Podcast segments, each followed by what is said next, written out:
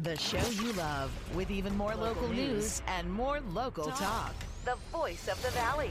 The Mike Douglass Show. Now weekdays from 3 till 5. On air and online. Power Talk 1360 KFIV. And a good Monday host, afternoon Mike to Douglass. you here on the Mike Douglass Show on Power Talk 1360 KFIV. Nice to have you with us. A beautiful, beautiful, almost summery day here in California's Central Valley. Mike Douglass here, your concierge for conversation. Thanks so much for joining us. This is one of those days, the beginning of the week, where we have a 50 pound load to fit into a five pound bag. but we're going to do our best uh, to take a look at all of the information coming at us very, uh, very quickly. Of course, the big story of the day. Elon Musk has uh, or is becoming the owner of Twitter.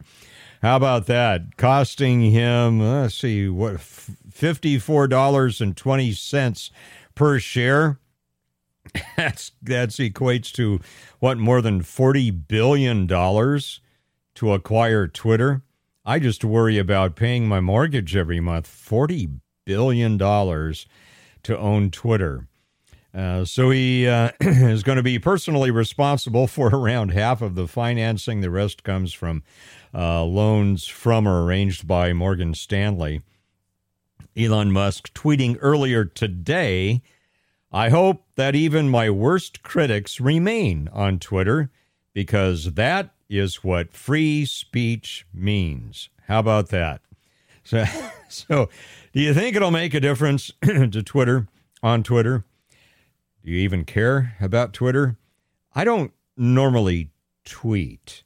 I monitor some Twitter accounts uh, because there are some reporters that um, that I follow. For example, I just uh, just pulled this up from a, a great. I, am very impressed by this guy, Bill Melugin. Uh, he started out at um, uh, Fox News, uh, the Fox affiliate in L.A. Is that Channel 11? I'm going back in my Southern California synapses here. I can't remember. But anyway, uh, now working for Fox Network. And he just sent out this tweet. A federal judge issued a temporary restraining order to prohibit Title 42 from being dropped. He says, now we'll see how the Biden administration responds. The big deal about that is Title 42, of course, was put into effect at, at the beginning of the pandemic, and it allows the federal government to expel migrants under a public health emergency. So the Biden administration had been looking at maybe lifting Title 42 in May, mid May perhaps. Well, now apparently a federal judge has issued a temporary restraining order saying, nope, you, uh, you must at least for now keep Title 42 in effect. The worry amongst many was that t- uh, the lifting of Title 42 would really throw the um, doors, so to speak, of the border open, and that thousands upon thousands of um, immigrants would come over, over the border once Title 42 is lifted. So, a long way of saying, I watch uh, Twitter for certain people that I think have integrity and do a good job. I don't often tweet myself. Uh, advancing vibrant communities. This is this is one of those things where you have to if if you're going to be lo- known, you have to be on social media. I've found that out, and so I learned to to operate within social media, whether it be Facebook or, or Twitter, uh, whatever it might be. But uh, I think this will be a good thing. Do you, Elon Musk, now owning Twitter? I um, now do I think Elon Musk is a dyed-in-the-wool conservative? No, no, I don't. However, I think he has a good business mind. That's why he's um, perhaps one of the one of, if not the wealthiest person in America. I think he's got a good business mind, and I think he has a sense of fairness. And so I I think he will bring some sensibility to Twitter. It's very it's demonstrable now. There's no secret that Twitter has been squelching narratives that Twitter doesn't like. And so that that really ceases to make Twitter a a valid source of, of general information because uh, Twitter shuts down narratives that it doesn't like. Uh, for example, uh, former President Donald Trump. They didn't like his tweets, so they took him off Twitter. Uh, my understanding is uh, Trump doesn't care not coming back Twitter. I to Twitter. I think he's. Uh, I think he said he wishes Elon Musk well in the venture, but uh, he's got his own deal going, and and so I doubt that uh, anytime soon. That, however, we'll see come. Uh, as the election really ramps up to 2024, whether uh, former President Trump comes back to Twitter or not. But getting back to the main subject matter here, Elon Musk is now becoming the owner of Twitter. Do you think that's a good thing? Do you think Elon Musk will be able to create positive change in Twitter? Our number here, 209 551 3483. 209 551 3483. Again, uh, Elon Musk tweeting earlier today I hope that even my worst critics remain on Twitter because that is what free speech means. I like that. Uh, I like Elon Musk. I, and we may not agree on everything, but I like his entrepreneurial spirit. And uh, he may have other reasons than I would have for doing some of the things he does. That's fine. I just admire someone with that kind of entrepreneurial spirit. And uh, the man obviously is willing to put money where his uh, tweet is, so to speak. And so, uh, anyway, we'll we'll see what happens with that. I, you know, change is a change is a tough thing. It really is, and I would assume that the reason he's has expended over forty billion dollars. Can you imagine that? Do you have any idea? Maybe some of you do. I don't. Can you imagine having access to forty billion dollars? Like we might say, well, we're going to buy a new car. You know, I, I, it's it's it's mind-boggling. As is the U.S. deficit and the U.S. budget and all of that and the trillions. But I, it, I, it's hard for me to get my mind wrapped around what forty billion dollars is really about, and and having access to that to go buy something that you want to change. And obviously, he felt strongly enough about it to uh, to expend that kind of cash. So I, uh, but but but getting back to change, and I, have learned this uh, the hard way. Uh, I've learned this both in uh, command of certain things and divisions, departments, and people in government. I've learned it in the traditional organized church structure. I've learned it in the nonprofit structure. Change is often best accomplished on a slow but steady schedule. Rapid change tends to create havoc and mutiny and other sorts of things. However, when you're dealing with deep state issues, when you're dealing with toxic cultures, that's another matter. And we'll be talking about that in, in just a just a couple of minutes.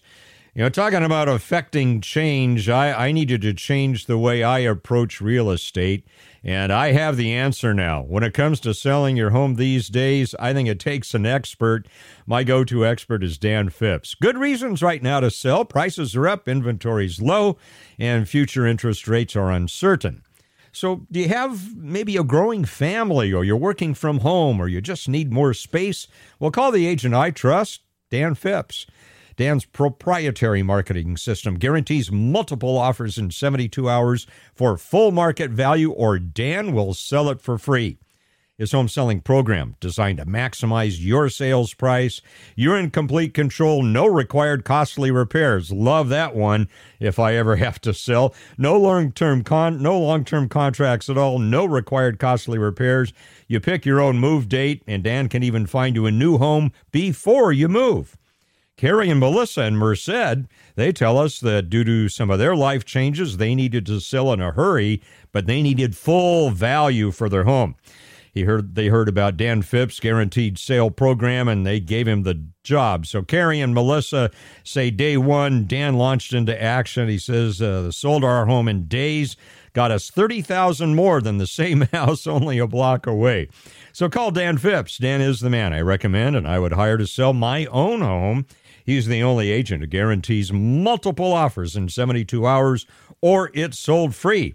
Call Dan Phipps, 209 840 6378, or go to danphipps.com. That's Dan Phipps with three P's, D A N P H I P P S dot com. And the Mike Douglass Show will continue in three minutes on Power Talk 1360 KFIV. Mike Douglass Show. Now, weekdays from 3 till 5 on Power Talk 1360 KFIV. Take the Mike Douglass Show with you every weekday from 3 till 5. Download the free iHeartRadio app and follow 1360 KFIV. And welcome back to the Mike Douglass Show here on Power Talk 1360 KFIV. Mike Douglass here, your concierge for conversation. And of course, as we have noted, the big story of the day Elon Musk, now the owner of Twitter. And don't you wish you had $40 billion just, you know, to buy something you'd, you'd like to change? Wow. Again, I admire him. I more power to him. I, I love an entrepreneurial spirit. And even though he and I may not agree on everything, I I I love this is to me this is American capitalism and freedoms at work, and uh, he is in, intent on I think writing what he sees as a wrong that Twitter had been squelching uh, free speech. Uh, Twitter had been working against the First Amendment uh, in his mind, and I, my mind as well. Now, what he'll do with it, how he will affect change, we'll see. And what do you think? Will Elon Musk, as the owner of Twitter, be able to improve it, make it more fair? Our number here, 209 551 3483. 209 551 3483. Change is tough. Uh, and, and even the best kind of change is tough. Any kind of change creates creates angst. Uh, embedded into uh, the process of change is always fear of the unknown.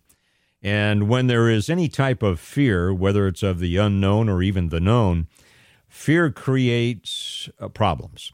It pr- creates problems with employees, with customers, with boards, etc. So that's that's always an issue. and I'm wondering what, what the employees of of Twitter are um, are thinking right now especially those who develop the algorithms and such. Here's uh, here's an interesting thought. the The best way I found to bring about change is to bring it on very deliberately, but also slowly. Uh, trying, and I have seen pastors it, within the uh, congregational environment. I have seen pastors get fired not too long after they were hired. Or I've seen pastors just have a uh, a horrible season dealing with a congregation because they tried to affect change way too quickly, way too deeply. Now, let me give you an exception though. And I've had experience with this in government. Uh, and I learned that the hard way as a 30 something trying to affect positive change when some of the people under my command were in their 50s or 60s nearing retirement age and didn't like uh, they perceived as a 30 some odd year old whippersnapper uh, telling them what they should do and trying to change things. Uh, it was tough. And but let, let me deal with a an anomaly here, and that is when there is toxicity involved, when it's a toxic environment. And I don't I don't mean the the snowflake kind of reaction to it's not my way. I don't feel comfortable. I need a Christ bait. No, no, I'm talking about good employees, uh, but a, but a system where some toxins have worked themselves through the root system into the root system of the particular organization. When there is a a toxicity involved, oftentimes change has to wait for removing the toxins. Because if one tries to create change with the toxins present, the toxins win because the toxins infect anything and everyone that is involved in what you're trying to do. Let me just now, regardless, because I know we have many types of listeners here, regardless of what you think of Donald Trump, he obviously had a lot of opposition within the federal government when he became president. Uh, they called it the deep state. And I think, my opinion, one of the reasons he had such a hard time internally was that he kept people in place who were toxic and they needed to go.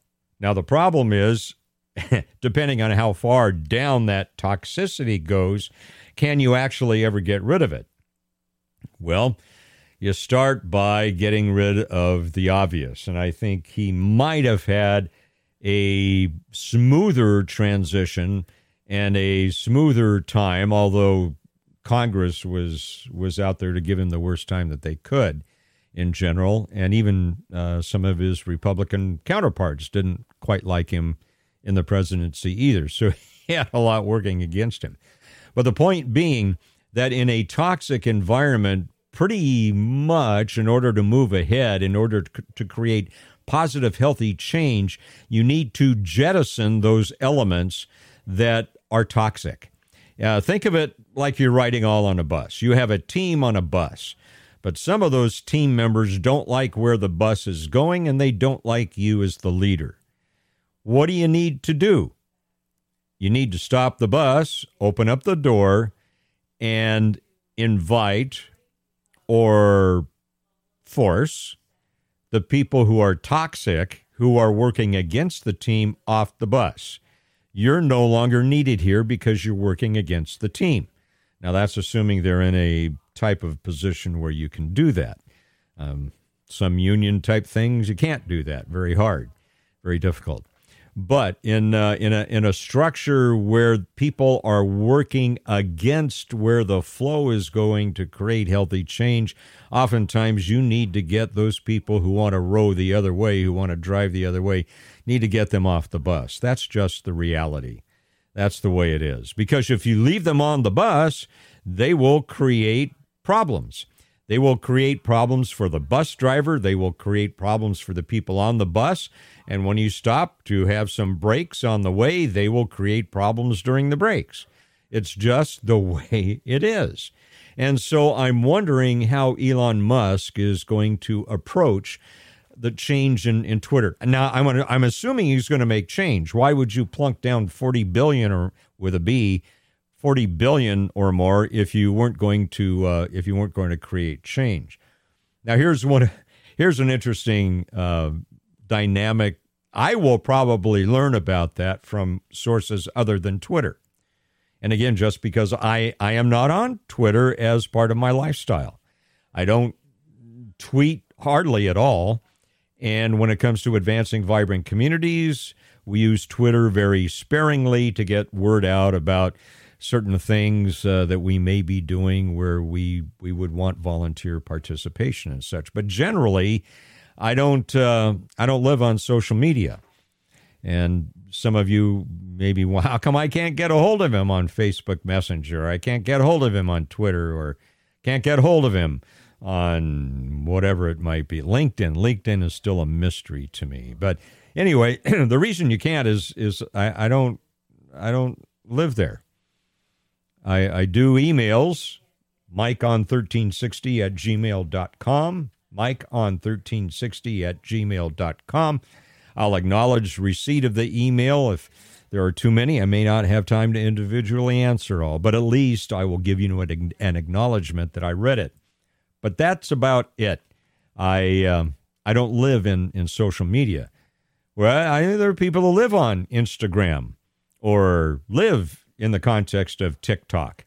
I think that's unhealthy because it's not reality. There are no, um, well, I want to say controls, but there are no uh, balance mechanisms in place to make sure that a balanced narrative is there. it's either one side or the other. And the one side you can probably uh, very plainly see. So we'll continue to talk about that. By the way, federal government has a change in the Ukrainian refugee program. This is interesting. I'll tell you about it in five minutes. I seems kind of hypocritical to me, but we'll take a look at it coming up in five minutes here on the Mike Douglass Show on Power Talk 1360 KFIV. We'll be back.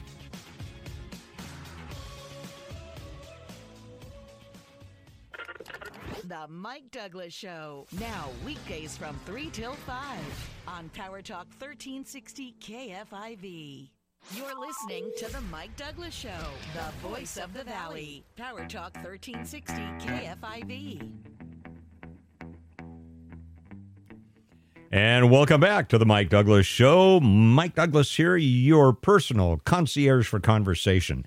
Here Monday through Friday, 3 to 5 p.m. on Power Talk 1360 KFIV. So happy to have you with us. Our opportunity to be live and local, and we appreciate that opportunity here so you and I can uh, discuss and very respectfully and rationally and reasonably talk about the issues of the day, work those through uh, with our viewpoints uh, so that we can better understand our positions. And I, I've often uh, considered maybe I need to rethink a situation based upon my conversations with you, and I, I hope you've benefited from those as well.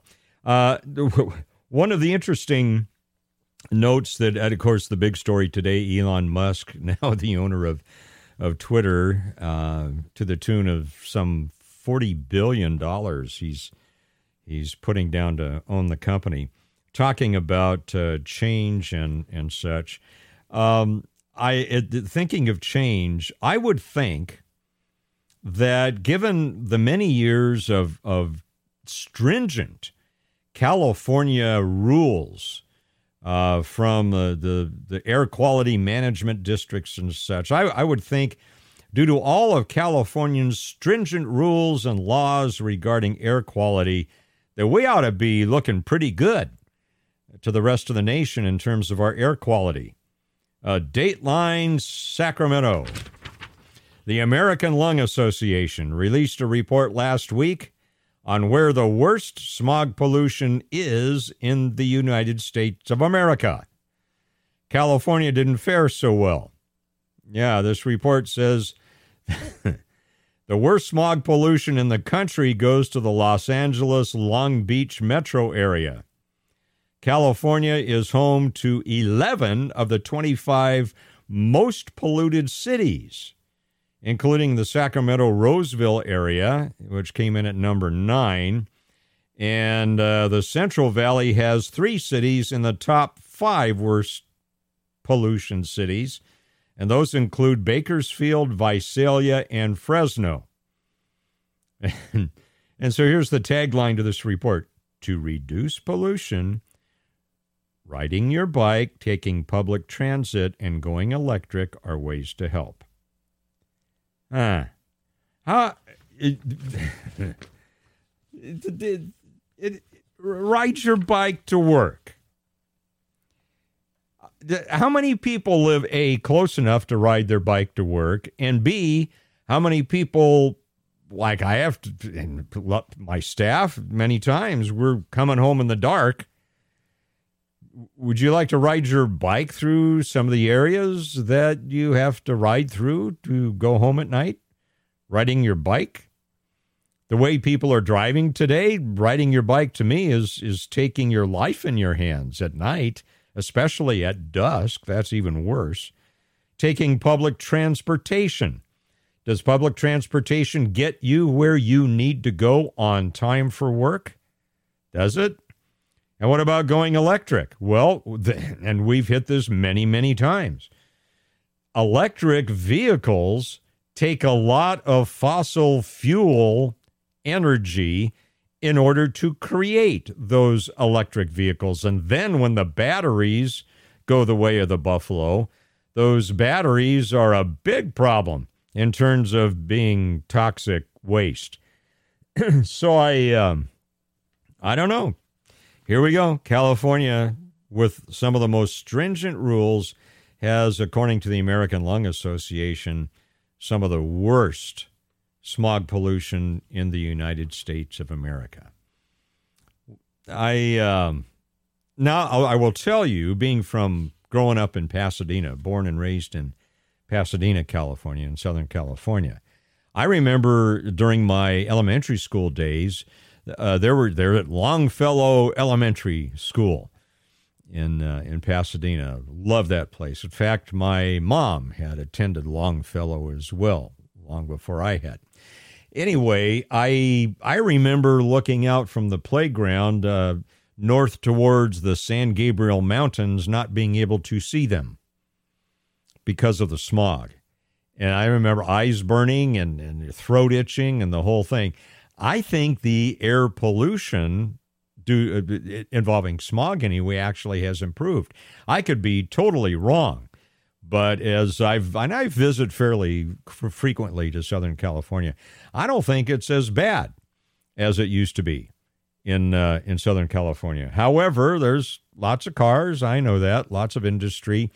And uh, I don't miss the freeways, by the way. Do not miss, especially the Orange Crush there in Orange County. Have they ever have they ever finished highway construction down there? I, am just wondering if that will ever be done. Uh, anyway, so uh, thinking ab- about that in in terms of pollution, I'm thinking of another kind of pollution that Sacramento is having to deal with, and that is the pollution that's happening along the American River Parkway. Yeah. If uh, if you haven't driven the deltas uh, over up up there uh, for a time, you may not be aware of this. Uh, my wife has spent a lot of time uh, up in that area driving those deltas uh, off and on one of the problems that we're seeing right now is you're having the envir- environmentalists uh, basically telling the homeless advocates, you got to get these people out of here. You've you've got to remove them from the homeless camps along the uh, American River Parkway. What? Well, yeah, they want the, the environment environmentalists want them gone. Well, why? Well, one of the reasons is there were 156 fires. Those contribute to pollution. There were 156 fires reported in the parkway last year. That's three times more than 2019. So, a Sierra Club executive member said, uh, well, they don't want to harm the homeless more than they've already been harmed, but they're concerned about what is happening to the parkway. So the, the Sierra Club in Sacramento is is asking city leaders to move the homeless out, move them into shelters or safer areas. In other words, don't let them be in our area. Well, listen, isn't that the problem? N- nobody seems to want to take ownership of this. So we're, we're if, if we're to abide by the Sacramento Sierra Club's request here, where do we put them? We, meaning the collective we. Let's say we're the government officials in Sacramento. Where, where are you going to put the homeless encampments if you're going to move them away from the rivers? Are you, you're going to put them on the city streets? You're going to put them in our city parks. You're going to put them in jail. Uh, you're going to put them in uh, housing projects. Uh, the, the, city up there spending $72 million on a hotel conversion for 134 people. Do we have $72 million uh, to, to spend on relocating those folks? What do you think? Where what should Sacramento do in response to this complaint by the Sierra Club Sacramento chapter? So the, the group points to an, an analysis it put together using public records. Uh, they said, again, 156 fires last year, three times as many fires in 2019. And they said one of the chief reasons for the increase is a surge in homeless camps along the river. The quote from the report is Most fires occur on the Sacramento section of the parkway, and the increase in fires coincides with the stop of enforcement of the anti camping ordinance. Well, here's the problem with that. That ordinance and others like it were found to be unconstitutional in 2018. Federal court said, nope, can't do that. So what are, what are they to do? So if if you were on or are, uh, let's say you're the Sacramento mayor or you're on the city council there, uh, how would you handle this? Where are you going to put the homeless? I mean, maybe you've got homeless encampments in your area that is very public and it's creating a health hazard. What uh, what do you think we should do? Going to put them on other street, move them to a different area so that the problem now becomes someone else's problem? Is is that a good way of dealing with the problem? Putting him in jail does that work? How uh, do we all have seventy-two million dollars at our disposal in in local governments to create these uh, housing refurbishments that will uh, house maybe 130, 140 people? How do you think we ought to handle it? 209 551 3483. Our number 209 551 3483 as the Mike Douglass Show continues in three minutes on Power Talk 1360 KFIV. The Mike Douglass Show. Now, weekdays from 3 till 5 on Power Talk 1360 KFIV. Here's more with the voice of the valley, Mike Douglass, on Power Talk 1360 KFIV and streamed on the iHeart Radio app. And welcome back to the Mike Douglass Show. Mike Douglass here on Power Talk 1360 KFIV. Talking about the, the homeless issue in Sacramento. Again, the Sacramento Sierra Club saying, look, Sacramento, you gotta gotta clear out the homeless population, the homeless encampments along the American River Parkway because uh, they've had uh, over 100 fire, over 150 fires there. Uh, and uh, it's creating pollution and a danger, and so do something. well, think about it in your own backyard, in our own backyard here. Uh, and if, if you've been around uh, Stanislaus County areas, you you know where many homeless encampments are. Uh, do you do you feel safe uh, hiking in and around those uh, those areas? Uh, you think of the Tuolumne River uh, areas there. Think of uh, oh I don't know Beard Brook Beard Brook Park. you think of the Tuolumne River there in in the airport neighborhood. It, it's it's a it's a tough tough tough issue to address. Of course, Gavin Newsom has proposed a, a care court, but now there's uh, there's pushback on that even. And one of the uh, one of the major pushbacks on that is that there would be an element of involuntary placement in facilities if uh, someone is deemed to be not not able to take care of themselves or others. So it, it comes around to the fact that there are no simple answers. And what I don't know, what do you think of the Sierra Club's uh, solution here? Well, move it to another place, move them to another place, or um, put them in, in housing. Well, that's fine and dandy if you have the housing available, if you have the, the money and the strategies available to deal with that. Embedded in all of this is how do you deal with the mental illness issues? How do you deal with the drug addictions? How do you deal uh, with uh, with those that just hey they just lost their job? They're not, and maybe they have a car or a mini RV or a van that they're living in. Where do you park those? And so the the the, the problem compounds itself as you begin to uh, peel the layers off the uh, off the onion, uh, so to speak. So uh, apparently, we're we're going to see how Sacramento is going to respond to this. Again, that 2018, if you're interested, the 2018 federal court decision was known as Martin versus Boise, and it prohibits local governments from citing homeless people for camping on public property unless a shelter bed is available. Well, that's that's wonderful. We we have a challenge in in cre- in creating that kind of space to have those shelter beds uh, available.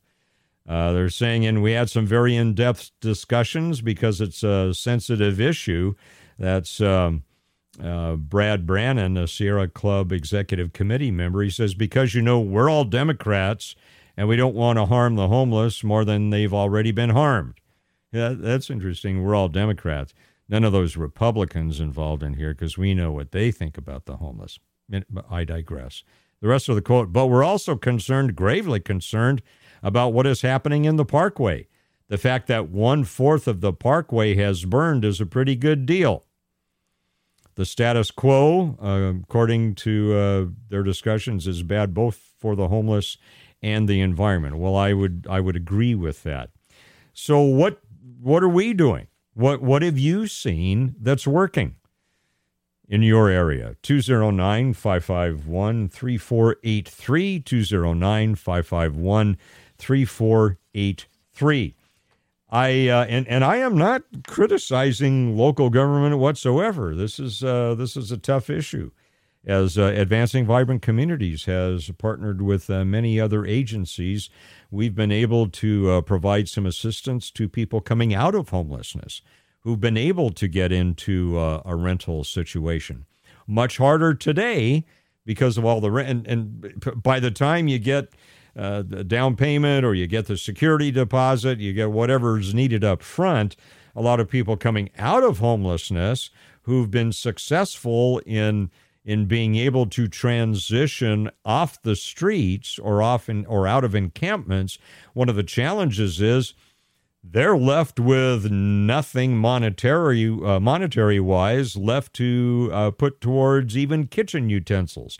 I can't tell you how many families that we've helped with kitchen appliances, kitchen utensils, and and and so it it becomes an issue of even those who have successfully been able to transition out of a homeless environment or a homeless encampment, uh, living in a vehicle, whatever it might be, even though they can afford, get to the point of affording a rental place, the rents are so high now that uh, there's absolutely nothing left oftentimes for the other things like a bed or a table.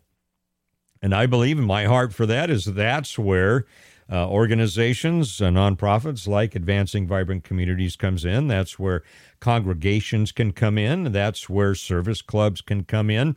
Uh, where we we need to give focus to this and do what we can to provide alternatives and uh, resources within the community uh, to deal uh, with with these particular issues. So uh, keep a watch on that and uh, let us know if you see in your area a a home run as far as how to deal with homeless encampments, how to reduce the danger to the public in terms of health and safety issues, and especially as the Sacramento Club is saying, fires.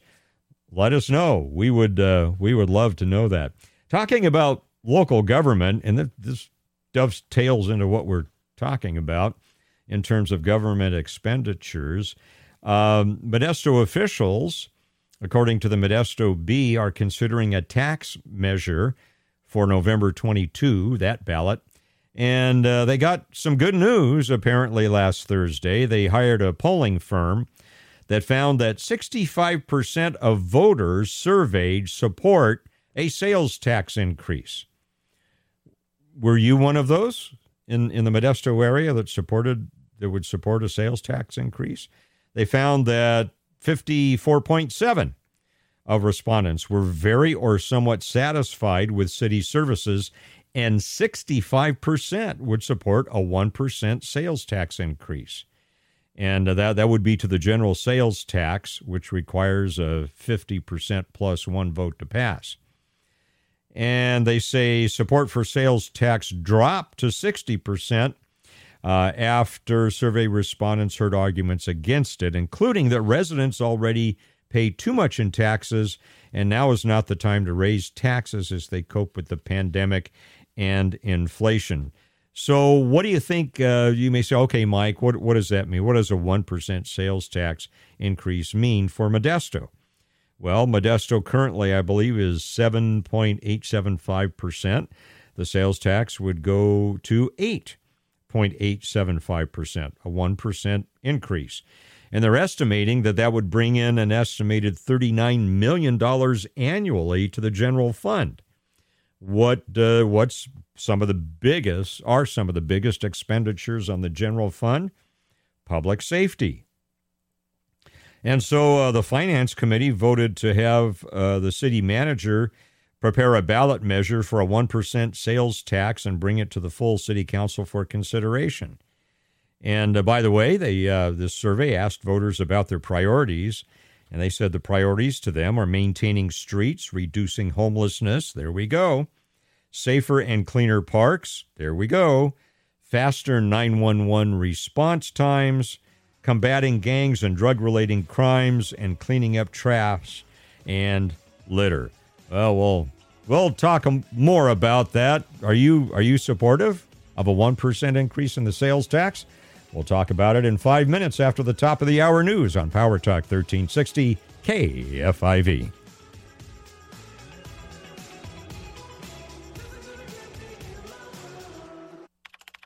The show you love with even more local, news and more local talk. The voice of the valley. The Mike Douglass Show. Now weekdays from 3 till 5. On air and online. Power Talk 1360 KFIV. Here's your host, Mike Douglass. And welcome back to the Mike Douglass Show as we head into hour number two here on Power Talk 1360 KFIV. Mike Douglass here, your concierge for conversation. Big story of the day, of course, Elon Musk has has purchased Twitter to the tune of what, 40 billion dollars or more. That's amazing. How would you like to have that kind of income, that kind of resource available to you? Uh, but uh, he he has it. He's an incredible entrepreneur. Uh, I don't agree with him on everything, but I do have to say I admire him for for what he does. He's a man of his own convictions, and and I get I've heard that he doesn't even have his own home, that, that he stays in other people's places. I guess. And uh, anyway, he's an interesting, uh, interesting guy. But I, I love his entrepreneurial spirit. But anyway, not how is he going to affect change at Twitter, do you think? Our number here, 209 551 3483. And while we're talking about money, how about a 1% sales tax increase to help with the general budget? Would you be in favor of that where you live? Well, the folks in Modesto, they're going to be looking at that, and uh, the Modesto City Council uh, commissioned a um, a uh, organization to uh, poll uh, the the the uh, heartbeat of the community to take the pulse of the community about a a one percent tax increase. Now, typically, those tax increases go to the general budget, which supports normally things like public safety services.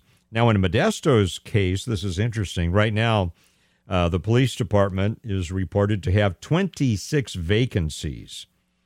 So apparently, the police department has allocated 210 sworn officers, and but apparently they have 26 vacancies. And instead of staffing patrol with the 90 to 100 officers that optimally they need, they're operating it with 80 officers. And uh, Chief Gillespie said in an interview with uh, uh, the Modesto Bee that officers um, can earn more and, and have lower workloads at other law enforcement agencies. This isn't always an issue. Uh, this is always an issue for police departments where people can lateral to other police departments and, and make more money. And that, of course, is, I mean, you can't conjure up that money It has to come from somewhere. Either you cut the budget in some other areas and put it towards uh, public safety, or you have to raise taxes to uh, to make up the difference. So, and then uh, uh the city manager Joe Lopez says that Modesto's 76 parks have a $74 million backlog in deferred maintenance and repairs. And the city is pruning its approximately 81,000 trees that line city streets every 9 to 11 years. Now, I've, I've heard issues about this. People who have had city trees uh, with problems, it takes a long time to get that dealt with. Well, uh, apparent, apparently so. And uh, if you remember, when we covered uh, the highlights from uh, Mayor Sue Zwahlen's uh, State of the City address not too long ago, maybe two or three weeks ago. There was an interesting line in there that she talked about the fact that the current uh, way they uh, are funding the budget was not sustainable. And uh, kind of left it at that. I think we're seeing the outcome now. So uh, that, now here's an interesting note regarding the respondents to this, and that was the uh, the company that did the um, did the polling said that in dual Republican households, which are the most conservative and tax resistance resistant rather, the initial support was 59% favorable to a tax increase of 1% sales tax increase, but it dropped to 52.1%, almost 7 points, percentage points after they heard arguments against the tax. And he says his firm's experience in other Californian communities is that Republican support for these tax measures often comes in percentages in maybe the 30s or the 40s. So he says to have a 59% of Republicans uh, to support the proposal in, indicates there's clearly a lot in this measure that's attractive to residents and it uh, rises above partisanship. So, what do you think?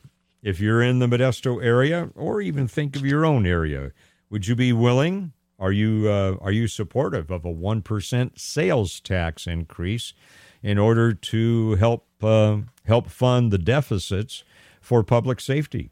Our number here 209 551 3483. 209 551 3483. Ukraine. Have you been monitoring? I'm sure you have. You can't escape it, right? It, it, it's there on social media, it's on streaming and cable, it's on network news. How, how are we doing with that? Well, as you may recall, this uh, this past weekend, that um, Mr. Zelensky in the Ukraine had some visitors, right? The U.S. Secretary of State uh, Antony Blinken and uh, U.S. Defense Secretary Lord Aust- uh, Lloyd Austin. Now, I thought it was very interesting. They they went into this meeting really under the cover of darkness. Remember Boris Johnson from the UK, Prime Minister there? He was very open about it. He was walking uh, down the streets with uh, President Zelensky. He was very open about the fact that he was there. Uh, not so for uh, Secretary of State Antony Blinken and our Defense Secretary Lloyd Austin. They um, made a, a secret uh, visit there, and I'm not criticizing that. I'm just saying it's in contrast to Boris Boris Johnson. And uh, so they met with uh, President Zelensky. We're starting to get a few uh, inklings of, of what they talked about. But the reason I'm bringing this up is Sunday night, uh, General, uh, and, and you, you may have remembered him from the uh, Trump administration, Lieutenant General Keith Kellogg was. Um, you'll see National Security Advisor. You remember to Vice President Mike Pence. Uh, he uh, served as the Executive Secretary and Chief of Staff of the United States National Security Council in the Trump administration. He was also a National Security Advisor on an acting basis right after Michael Flynn uh, resigned. So he was um, he was being interviewed by Trey Gowdy on Fox Sunday night. Now, why am I bringing this up? This is probably one of the most coherent and succinct, and I think common sense approaches to what should we be giving to Ukraine in order for them to win? Do we want Russia to win? I don't think so. I, I mean, even just taking a look at it in a in a moral way, uh, an ethical way, I can't believe that anyone would side with Russia. Now, I know there are some that do, and there are some interesting theological perspectives on that. I understand that, but uh, just in terms of common sense, looking what Russia is doing, looking what Vladimir Putin is doing, uh, I I think most Americans, I think, would say we want Ukraine to win so that they can remain independent. Well, what's it going to take? I think one of the angsts I have is it seems that we at the in the United States of America are being so reactive, so slow to react that we're way behind the eight ball, so to speak. We are way behind the power curve, and although we're providing Ukraine with dollars and things, it doesn't seem to be on a timeline that really helps them get a heavy hand on the Russians. I'd like to play just a, a few uh, clips from this interview with uh, Lieutenant General Keith Kellogg and Trey Gowdy from Sunday night. Let me know what you think, and we'll, we'll talk about that in, in a couple of minutes. But let me get to uh, let me get to his comments here and uh, and see what you think about them. First of all, General Kellogg, Lieutenant General Kellogg, talked about what he th- thinks that the U.S. should be supplying to Ukraine. It's a heavy fight now. It's a much more of a conventional fight, and you, heavy, you need heavy weapons. That means heavy artillery.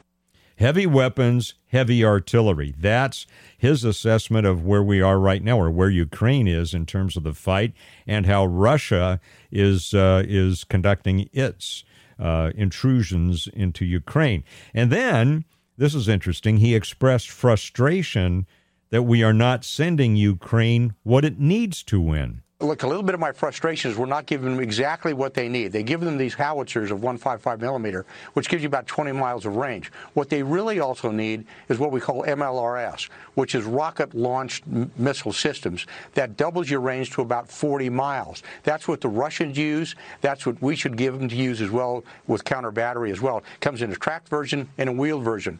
They also could use drones, not just the handheld drones, the switchblade drones, but let's give them predator drones. Let's give them things that really pack a wallop, carry Hellfire missiles, have a lot more stand on standoff time that, that they can use against deeper targets. Yeah, doesn't that make sense? It make it makes sense to me. I think he's very very succinct and he's very specific. No smoke and mirrors here. And then uh, the the third um, comment I'd like to uh, play for you.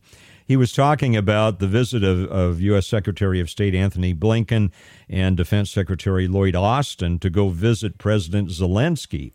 And uh, Lieutenant General Kellogg talked about questions he was hoping that President Zelensky would have asked Blinken and Austin.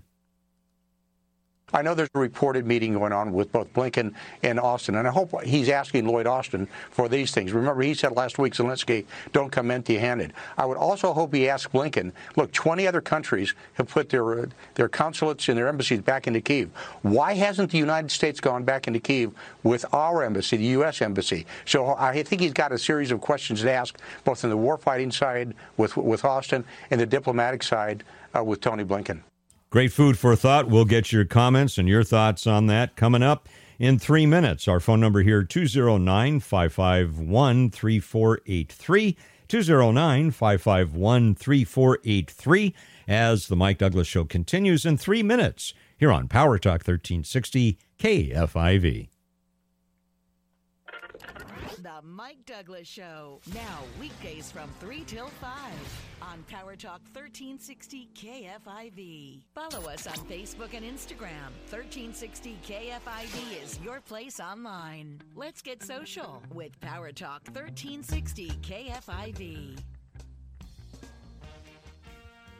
And welcome back to the Mike Douglass show here on Power Talk 1360 KFIV. I'm reaching for my my coffee mug here. I'm only on my eighth cup of coffee today, and so I'll be waking up soon. Don't worry. Again, welcome back to the Mike Douglass Show here on Power Talk 1360 KFIV. Mike Douglass here as your concierge for conversation.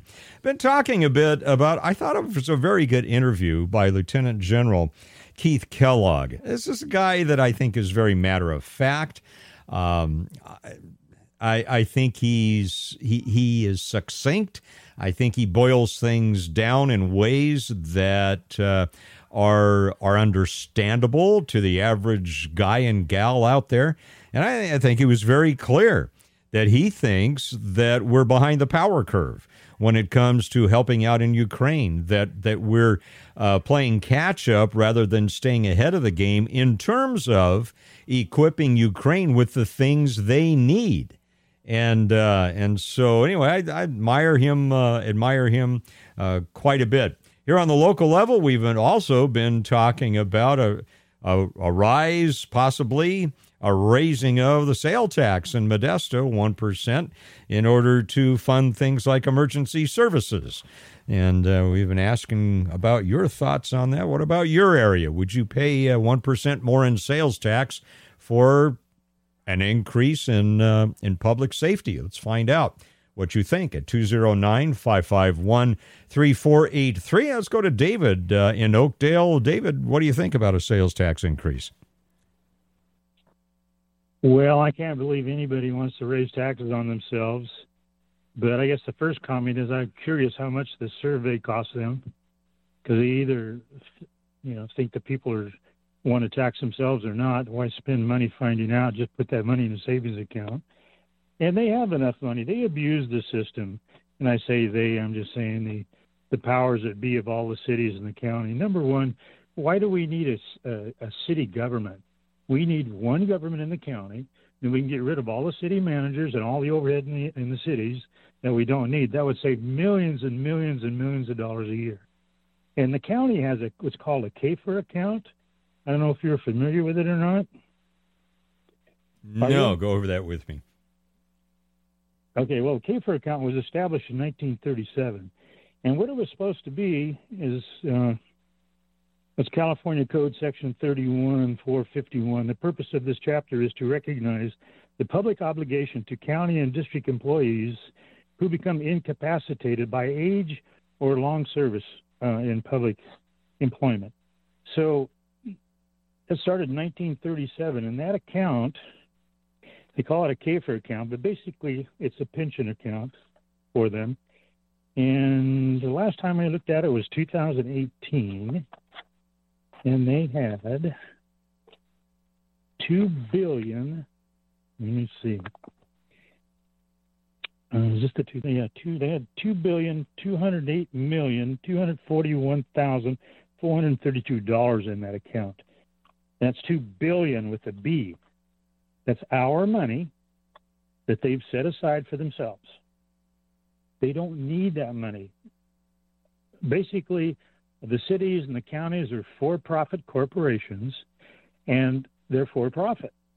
So the more employees they hire, you know, the, then I now, you know, yesterday I couldn't spell supervisor, today I are one. So now I get a, you know, $10,000 raise. And you start looking at some of the pensions they get. And again, this was in, well, there was a pension here, a Michael Krosnick, who retired in 2012, gets $238,566.66. That's kind of interesting, isn't it? 6666. Yeah. anyway, he gets $238,000, $566. You know, $238,566.66. All right, and then it goes down from there. But this guy gets that every year. Are you kidding me? I'm in business for myself. I've been working for 50 years, and when I t- retire, I guarantee you, not one of my customers is going to send me a check. Uh, no, so ab- why do we pay these people? Absolutely not, David. Uh, and just curious, and, and, you're not obligated to to say, but what kind, what type of industry are you in?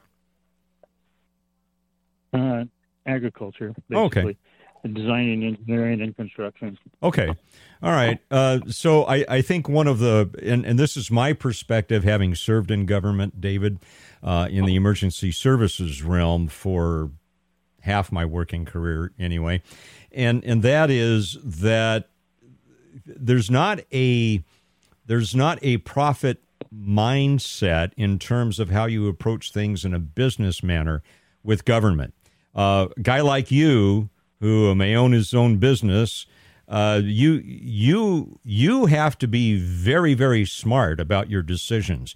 You have to be uh, very judicious in your expenses, and and you look at those uh, in in in uh, in relation to the income that you're having uh, come in, and and you have to be very wise about that and process that because you do need to make a profit in order to pay employees and for you to have some uh, pay, et cetera in government, government officials often don't understand that. They don't have that mindset.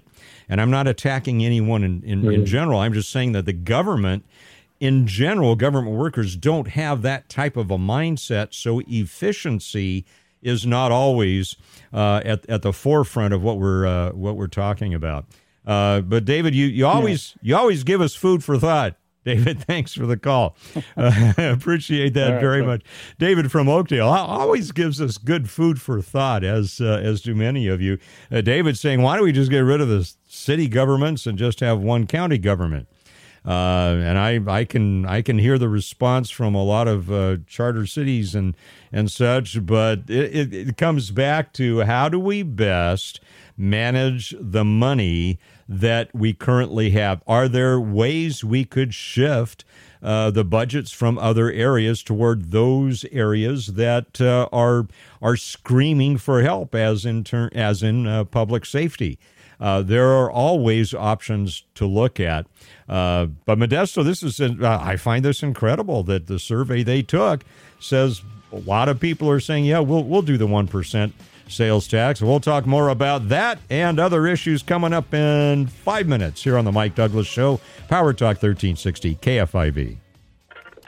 The Mike Douglass Show, now weekdays from 3 till 5 on Power Talk 1360 KFIV. A pastor with passion, a minister with manners. Now, back to the Mike Douglass Show on Power Talk 1360 KFIV.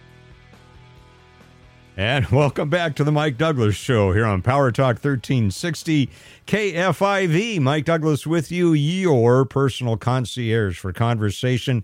And I am honored to serve in that role for you as we discuss the issues of the day that affect you and me directly here in California's Central Valley. Beautiful day this afternoon, just uh, one of those transition days from the spring to the summer. By the way, for those of you who care, uh, John Deere rides again. Yes, my friends, those titanium weeds thought they had me. They were mocking me after that deluge we had for a, a short a short time last week, and those titanium weeds stood out there openly mocking me every time that I walked out on the uh, Douglass property there. But uh, thanks to my buddy Greg and Oakdale, John Deere rides again, and I tell you those titanium weeds mock no more. That uh, John Deere hums like it hasn't hummed since I first got it in, I think it was 2005 or 2006. Uh, just one one of the, I know we'll get to the important stuff here in a minute, but just, one one of the things that gives me great satisfaction. I don't have a lot of downtime. Uh, well, when I have downtime, it's like in the middle of the night when I should be sleeping. But so I don't have a lot of downtime. So I, I take the the times that I get, and I, I like to do things that are immediately productive, but don't take a lot of brain power. I like to kind of relax my head. I'm not writing sermons. I'm not preparing for the show.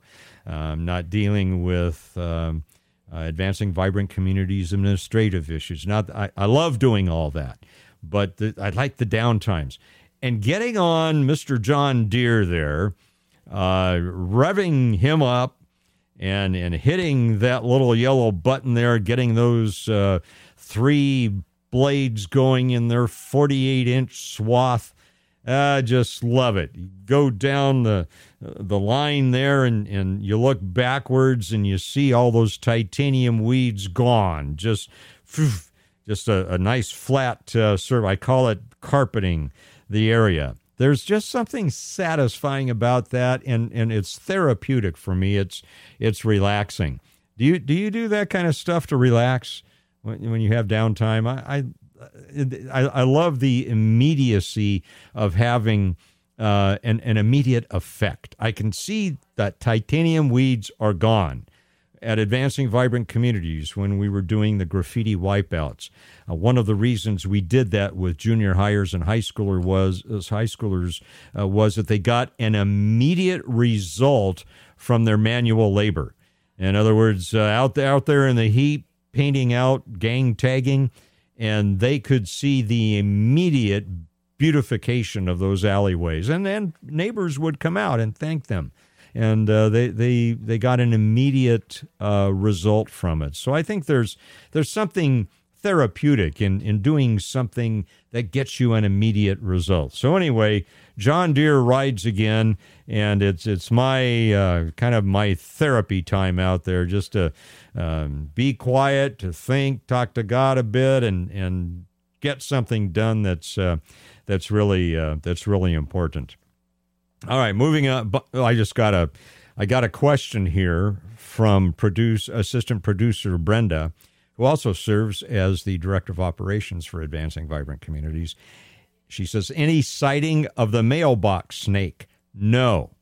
No. And I have been on watch because now's the time when that dude or, or dudette, whatever it is, uh, makes an appearance. And it, it will stick its little head out of its little hole. It's not a little head anymore, big head, and do the thing with a tongue, you know, the forked tongue. And uh, it's just, it mocks me too. And uh, again, as I as I've told you as as our audience in the past, I made a deal with the mailbox snake. I don't want you in the mailbox, but you can live around the mailbox if you go take care of the gophers. Has the snake taken care of the gophers? No. Mailbox snake not doing its job. So when that mailbox snake, if and when it makes another appearance, that mailbox snake and I are going to have a talk and uh, I'm going to have to contact its union rep, and we're going to get down to, to the nitty gritty here on if you're going to stay around. If I'm going to allow you to stay around on my property, then you have to do your job and and take care of those uh, of those gophers. So there's your answer. Nope, have not seen the the mailbox snake yet. Well, I told you some of the much of the time that I'm riding out there on the John Deere for a couple hours. I'm also talking to God a bit. Well, here's a guy talking to God and got him in front of the Supreme Court of the United States of America.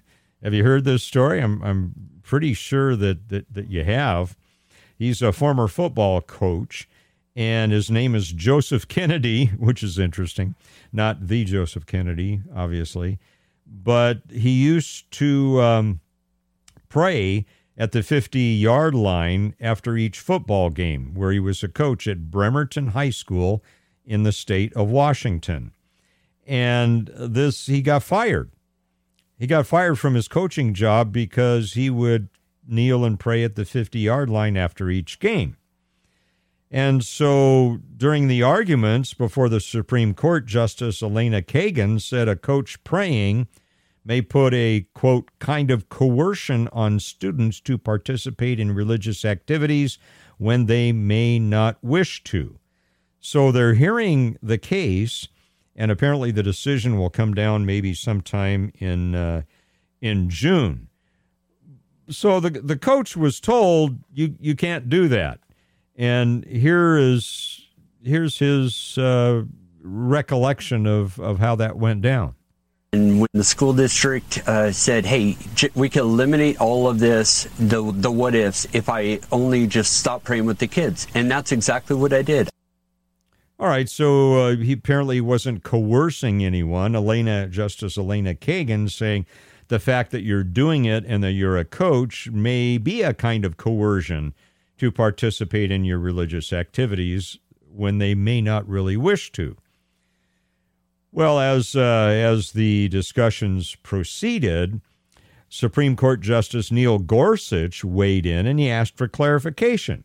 He said, "What about this policy about employees encouraging or discouraging prayer?" Uh, Justice Gorsuch looking for a clarification. So the coach was forbidden from discouraging private student prayer. Absolutely. He was forbidden from discouraging prayer. That's an interesting, almost a double negative, isn't it? You have to think through that. And uh, and then uh, his uh, Joseph Kennedy's the high school football coach, his special counsel from the First Liberty Institute is named Jer- Jeremy Dys, and he talked about the tough choices that the coach uh, that the coach faced. I think no American should be having to face the choice of choosing between their faith and the job that they love. That's exactly what Coach Kennedy had to face almost seven years ago now. All right, so you're saying, well, Mike, as a pastor, you're you you're probably rooting for the coach. Well, I, I think there are many things we need to think about here. I believe if the coach or anyone else wants to kneel at the 50 yard line after a game, they ought to be allowed to do that. Uh, just as well, somebody employed by a school or or a city that wears a burqa ought to be allowed to wear the burqa. Uh, even in law enforcement today, you see um, some men wearing uh, their their turban uh, because that's part of their religion. Well, if, if that's allowable, that seems like it's an exercise of religious conviction why can't a guy, as long as he's not forcing any kids to do it, why can't he kneel at the 50 yard line if he wants to and, and do a silent prayer? So uh, this will be interesting uh, to see how this. Well, what do you think? You think the coach should have quit praying on the 50 yard line before he got fired, or you think it was right that he got fired, or do you think he has a right? Any coach has a right to pray silently at the 50 yard line if they want to. 209 551 3483, our number 209 551 3483. We'll continue the discussion about prayer and whether that subject has a prayer in the future or not. Coming up on Power Talk 1360 KFIV. The Mike Douglass Show. Now, weekdays from 3 till 5 on Power Talk 1360 KFIV. He's got issues. Let's talk about it. The Mike Douglass Show on air and online. Power Talk 1360 KFIV. And welcome back to the Mike Douglass Show. Again, here on Power Talk 1360 KFIV. Mike Douglass here, your concierge for conversation as we take a look at a lot of lot of issues today here on the Mike Douglass Show. One of them is uh, taxes. Uh, Modesto looking at a potential one percent uh, sales tax increase. And uh, that would uh, presumably fund the general fund, which funds things like public safety. So, what do you think about that dynamic, uh, increasing sales taxes and how those taxes are used? Our number here, 209 551 3483. Let's find out what Kathleen from Oakdale has to say. Good afternoon, Kathleen.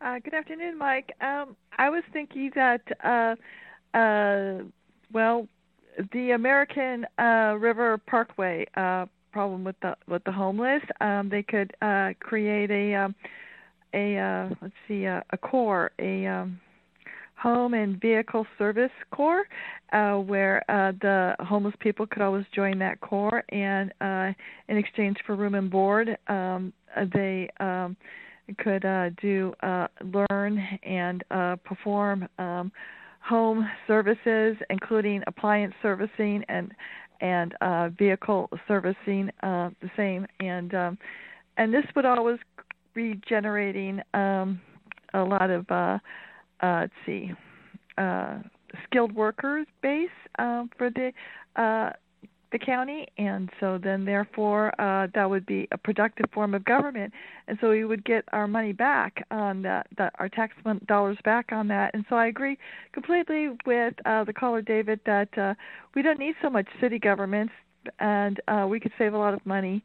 And um, so maybe the solution isn't so much to raise the taxes in Modesto, but to close down the Modesto city government and uh, just uh, go with the Stanislaus County um, getting uh, the sales tax. Um, and um, uh, that's uh, uh, again an interesting proposal. Kathleen, uh, thanks for the call. I want to squeeze in another caller here before we have to go. Thanks for your thoughts. So we have uh, two folks from Oakdale today, uh, David and Kathleen, saying let's let's do away with municipalities and let's just have county government. running things, Kathleen. I do like your your ideas, and I think this is along the lines of the California Conservation Corps, maybe uh, to uh, to train uh, folks in homeless camps uh, to um, uh, in trades and in other public service things where they can begin to earn their way. I like that aspect of it.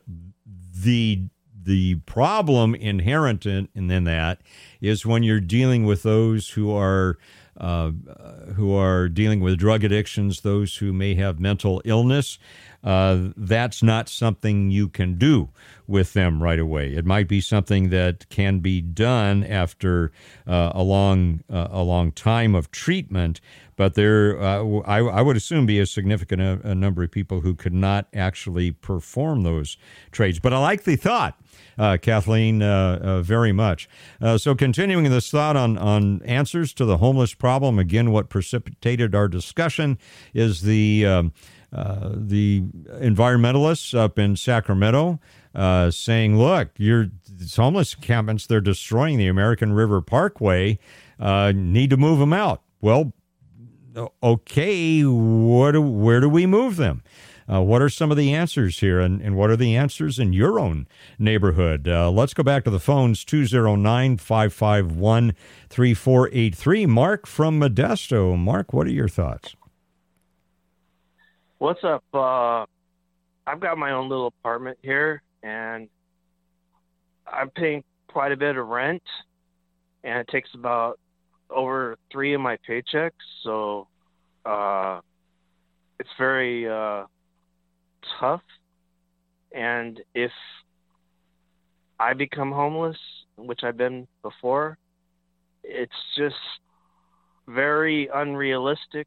The whole scenario you're speaking about for anything, uh, it's just almost impossible. It's like a becoming a socialist ideal, and uh, you know that doesn't work probably.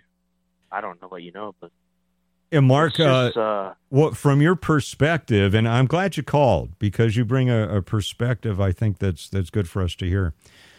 Uh, from your perspective, what's needed? What what as a culture, as a society, as uh, citizens and government right now, what should we be doing that would help that we're not doing in in, in your mind?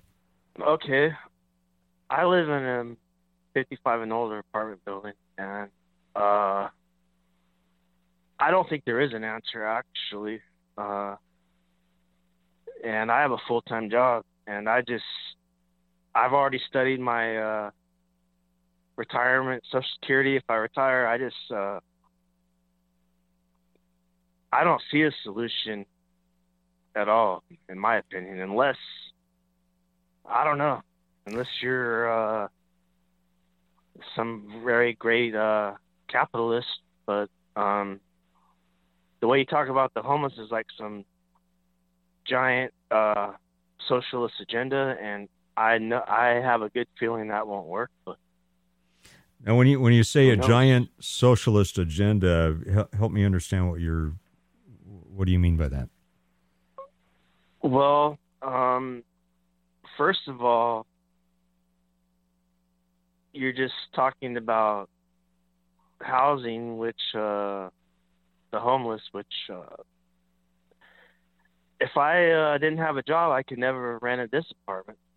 Right. For example, and there, there's just everything is just pretty much uh, for the homeless. I think phony. There is no way to fix anything, in my opinion. You're just talking about spending a bunch of money on a bunch of people that uh, uh, aren't going to help anybody, in my opinion. I don't know how, like you say, well, what are you going to do? There's no way. What are you going to build? Uh, you could dig, uh, you could build giant, uh, something like the DoubleTree, and uh, like I see a lot of uh, the buildings in Ukraine getting bombed. They house uh, hundreds of people. So I don't know. Well, what, uh, I, have got about a minute left, Mark, and I, am really glad you called because I, I, I, do want to hear your perspective. Just so knowing we got about a minute left, what helped you get to where you are right now? What what did you do? What did others do to help you, or what did you do to yourself to get where you are right now? Work. Okay. Work. Work. There you go. Went okay. to school. Do what I had to do. But I know when you're single or alone, or I'm sure the women that have children, it's just complex, and I get it. And I don't know how social service can uh, save that. Uh, I don't well, really I, believe in that, but I, I think one of your like you're making that the solution. Like, yeah, I think one of uh, a, a, major point that you're bringing up right now, Mark, is and and you've been there, you're an expert, uh, is that there are no easy solutions.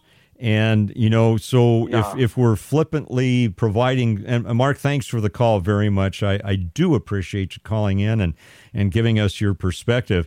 Uh, I think one of one of the values of what Mark was just saying to us is that he's been there and he doesn't have any easy solutions. He he got into a rental place because he's working hard but not all who are in a homeless situation are able to do that, especially if they're steeped in addictions and, and there's mental illness involved.